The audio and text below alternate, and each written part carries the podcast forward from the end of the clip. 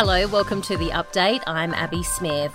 Governments are being urged to do more to tackle the issue of period poverty, impacting more than a million women around the country.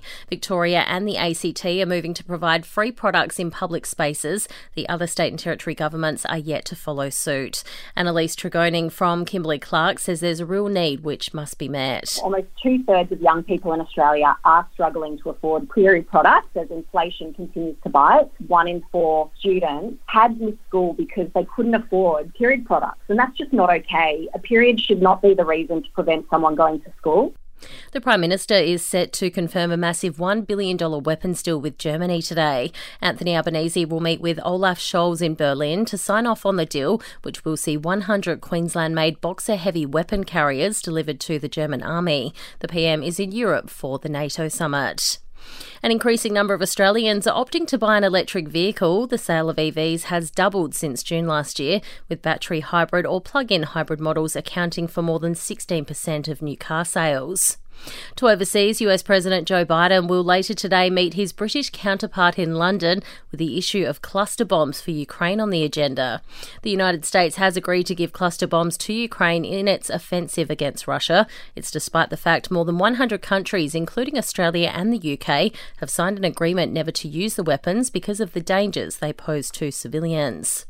And some good news for those of us who just can't live without a coffee in the mornings. The price of cafe coffee should be coming down soon. The cost of wholesale Arabica beans has plunged in recent months after reaching the highest level in more than a decade.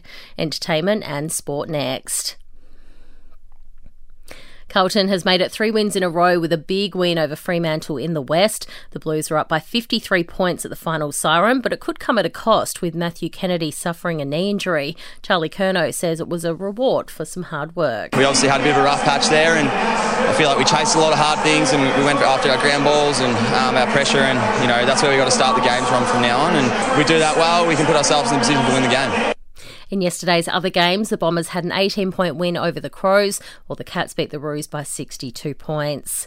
Switching codes, the Dolphins have sunk the Titans thanks to a penalty goal in Golden Point to Jamayne Isaako.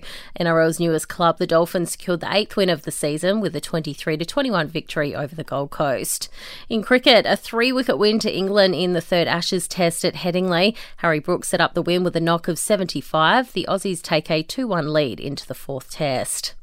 Aussie Oscar Piastri has finished fourth at the British Grand Prix, the race won by Red Bull's Max Verstappen ahead of McLaren's Lando Norris and the Mercedes of Lewis Hamilton. In entertainment news, Sir Elton John has closed the lead on his piano with his final performance in Sweden. He told fans they'd remain in his head, heart, and soul as they bid him farewell. We started in 2019 at one of the concerts at Madison Square Garden. No other place we'd be today. Uh, it's quite sad, I think. Uh, I've seen her a few times and I'll miss him.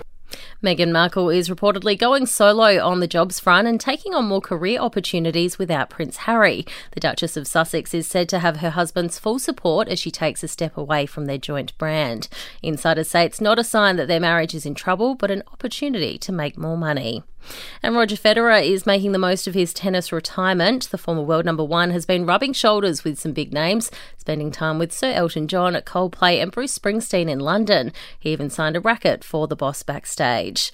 And that's the latest from the Nova podcast team. We'll see you this afternoon for another episode of The Update.